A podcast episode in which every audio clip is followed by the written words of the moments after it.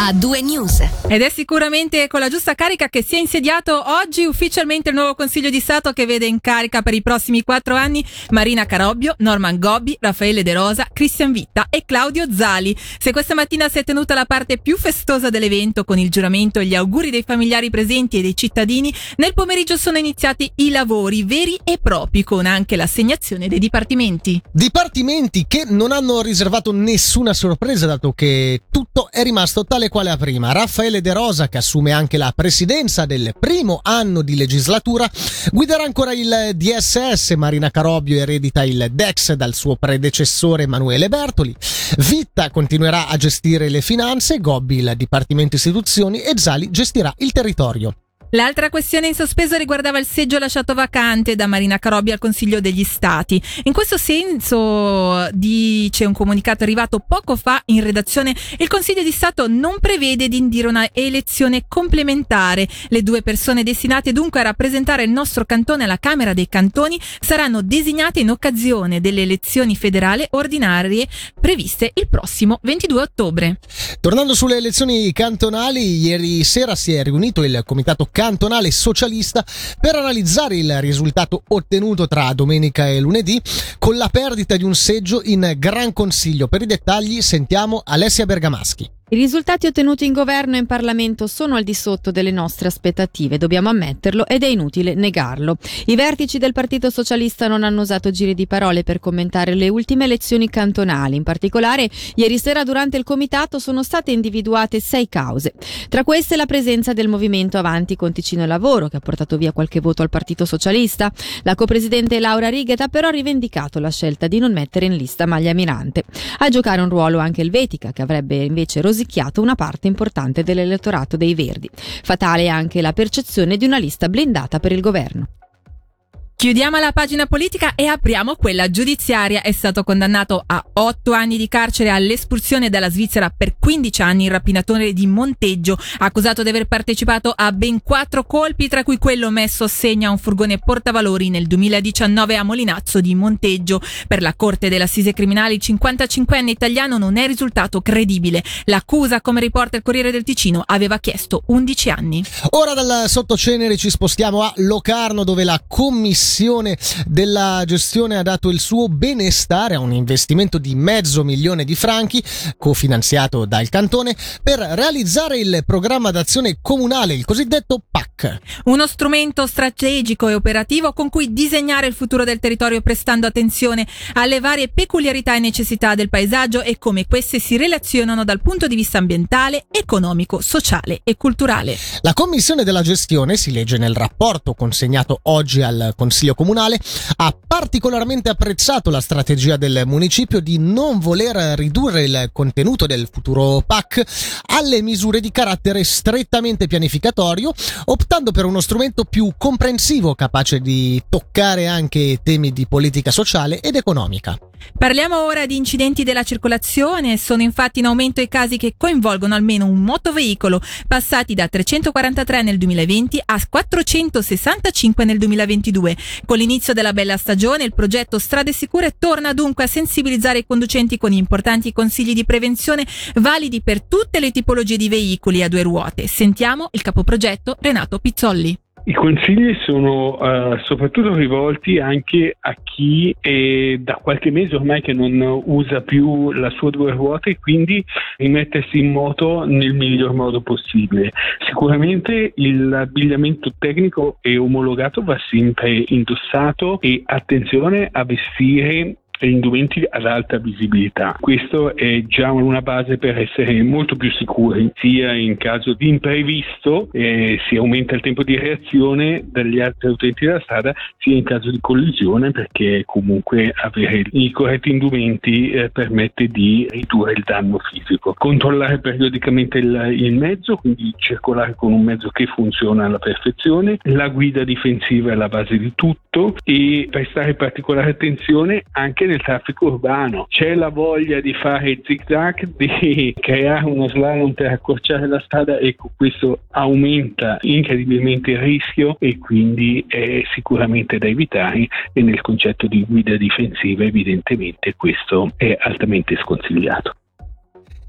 E in collegamento torniamo adesso sulle cantonali, sul nuovo Consiglio di Stato che si è insegnato, insediato eh, questa mattina a Palazzo delle Orsoline a Bellinzona. E in collegamento in diretta abbiamo il eh, consigliere di Stato, capo del Dipartimento del DSS e neo eh, direttore del, dell'esecutivo, Raffaele De Rosa. Buonasera. Buonasera a lei e a tutte le radioascoltatrici e radioascoltatori. Buonasera anche da parte mia, sono Nadia Lischer. Il nuovo governo si è riunito nel pomeriggio per la prima riunione della legislatura. Com'è andata? Che clima si respirava?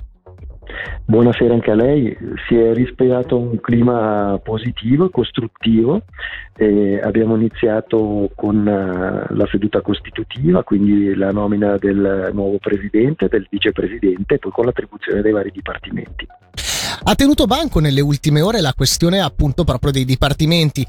Alla fine, nonostante anche le voci di un possibile cambio, lei mantiene il DSS e Marina Carobbio guiderà invece il DEX. Questa scelta alla fine come, come mai è stata presa e la possibilità di un cambio è mai stata concreta o appunto si è sempre trattato di voci?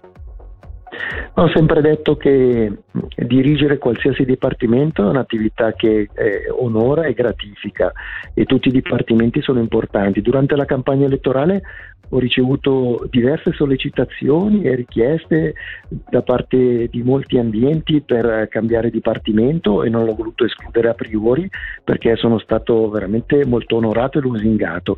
Nel frattempo ho ricevuto anche richieste di rimanere al DSS, il DSS è un dipartimento estremamente importante e sono stato onorato di poterlo dirigere e mi è sembrato eh, importante in un momento anche di disorientamento, di difficoltà e anche pensando alle prospettive future poter garantire continuità e stabilità e quindi confermare la guida di questo importante dipartimento e questo a maggior ragione eh, dopo eh, la strepitosa votazione eh, che ho fatto a titolo personale e ci tengo a ringraziare tutte le elettrici, tutti gli elettori che mi hanno rinnovato la fiducia.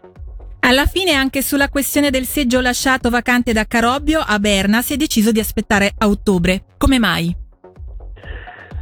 Il governo ha valutato tutte le opzioni sul tavolo, sappiamo che entrambe le soluzioni avevano dei pro e dei contro e soppesando tutti gli elementi in gioco si è optato per uh, il principio di eh, opportunità e di buonsenso e quindi di eh, non indire un'elezione complementare, questo per diversi motivi. Penso ad esempio al fatto che avremmo avuto quattro eh, votazioni nello spazio di soli cinque mesi.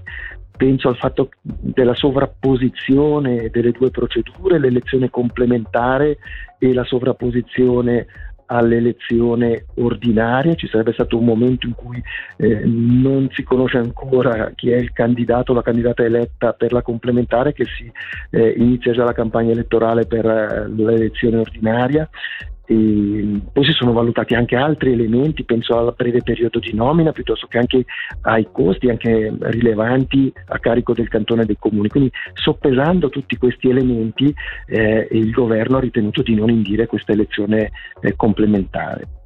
Grazie mille direttore Raffaele De Rosa e presidente del Consiglio di Stato, grazie mille per questo collegamento, le auguriamo un'ottima serata.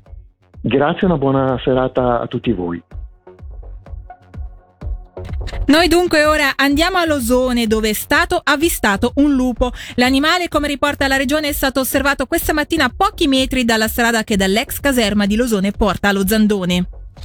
Dall'avvistamento, dell'avvistamento esiste un video girato direttamente dall'auto, dall'automobilista che ha raccontato che poco prima delle 9 si trovava in auto quando ha visto quello che inizialmente gli era sembrato un cane.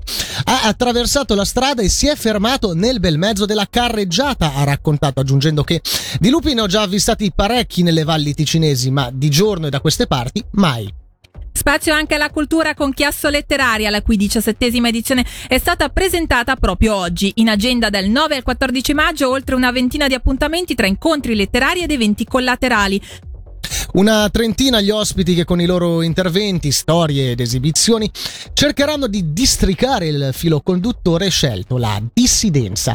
Tra questi anche la premio Nobel per la pace Shirin Ebadi. Sentiamo il coordinatore di Chiasso Letteraria, Marco Galli. Questo tema proprio ci piaceva investigarlo attraverso la letteratura, attraverso la saggistica, attraverso l'arte, la cultura e la musica. Protagonista sarà principalmente sicuramente la premio Nobel per la pace Shirin Ebadi. Lei è un'avvocata che ha sempre difeso i diritti delle donne e dei bambini in Iran, è in Inghilterra dove vive in esilio in un luogo segreto e sarà in esclusiva a Chiasso dove appunto ci parlerà della resistenza, dell'impegno, di tutta la sua vita dedicata a questa triste vicenda appunto della repressione della libertà in particolare delle donne ma direi anche degli uomini in Iran. Poi avremo altri scrittori dissidenti come Mikhail Shishkin, uno scrittore russo che vive in Svizzera anche lui in esilio che appunto è anche molto critico contro il regime di Putin piuttosto che anche scrittori italiani come Viola Di Grado, Daniele Mencarelli, Stefano Massini e poi anche Ijaba Shego che è una scrittrice afro-italiana che appunto scrive in difesa delle persone d'origine africana. Questo solo per fare dei nomi.